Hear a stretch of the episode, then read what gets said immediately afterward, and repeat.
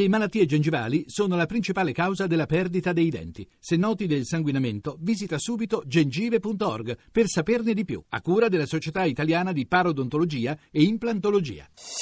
Voci del mattino. Abbiamo sentito evocare anche nei titoli, eh, in particolare in quelli della BBC, il, eh, il congresso del Partito dei Lavoratori che si tiene in Corea del Nord. È collegato con noi il corrispondente Rai Claudio Pagliara. Buongiorno. Buongiorno. Un evento, possiamo dire, non fosse altro perché eh, non se ne celebrava uno di, di congresso del partito eh, di governo ormai dal 1980, insomma 36 anni sono tanti e, e molti si interrogano su quale sia il significato di questa convocazione.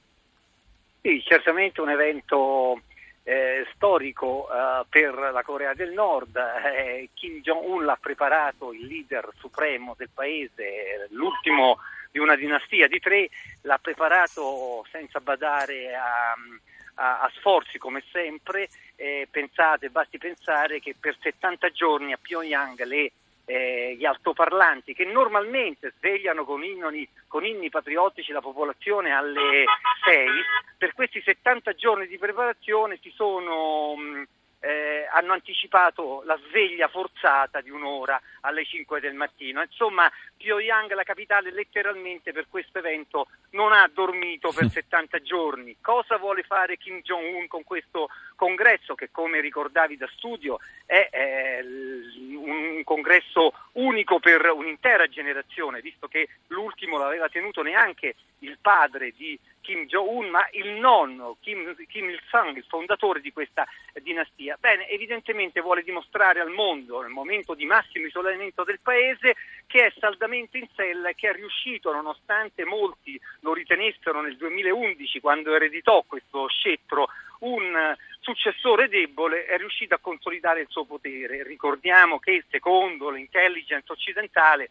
eh, in questi eh, cinque anni di eh, regno del terrore avrebbe eh, eh, ucciso almeno 100 dignitari del regime perché sospettati di tramare alle sue spalle, incluso eh, lo zio. Insomma, la Presidente della Corea del Sud un, qualche tempo fa disse è un re, Kim Jong-un, un re degli assassini. In sostanza, ehm, come sappiamo, il regime è super isolato e ha sfidato il mondo proprio in questi ultimi mesi con una crescente eh, perseveranza. Ha compiuto un test nucleare di un ordigno all'idrogeno, un lancio di un razzo nello spazio, molti missili, molti test, molti razzi lanciati uh, a largo delle sue coste. Eh, è ovvio che la tensione internazionale è altissima e la Cina, che è stata finora l'alleato di ferro della Corea del Nord, è stanca, tant'è che ha votato, eh, eh, ha votato a favore delle sanzioni draconiane di due mesi fa e le sta applicando eh, con grande eh, direi, diligenza, eh, che significa che la Corea del Nord ha perso il paese che finora eh, eh, con cui finora riusciva ancora a commerciare. Certo. Insomma, un futuro incerto, però oggi sarà sicuramente l'incoronazione di Re Kim. È un'incoronazione alla quale, tra l'altro, Kim Jong-un ha voluto che fosse presente anche la stampa estera, perché fatto insolito ci sono diversi giornalisti eh, stranieri sì. che sono presenti a Pyongyang per l'evento. Sì, ha aperto le porte ovviamente a un gruppo selezionato di certo. giornalisti che eh, sono però eh, impossibilitati di muoversi liberamente, ognuno di loro ha una guida che parla la lingua nazionale, eh, i colleghi italiani eh,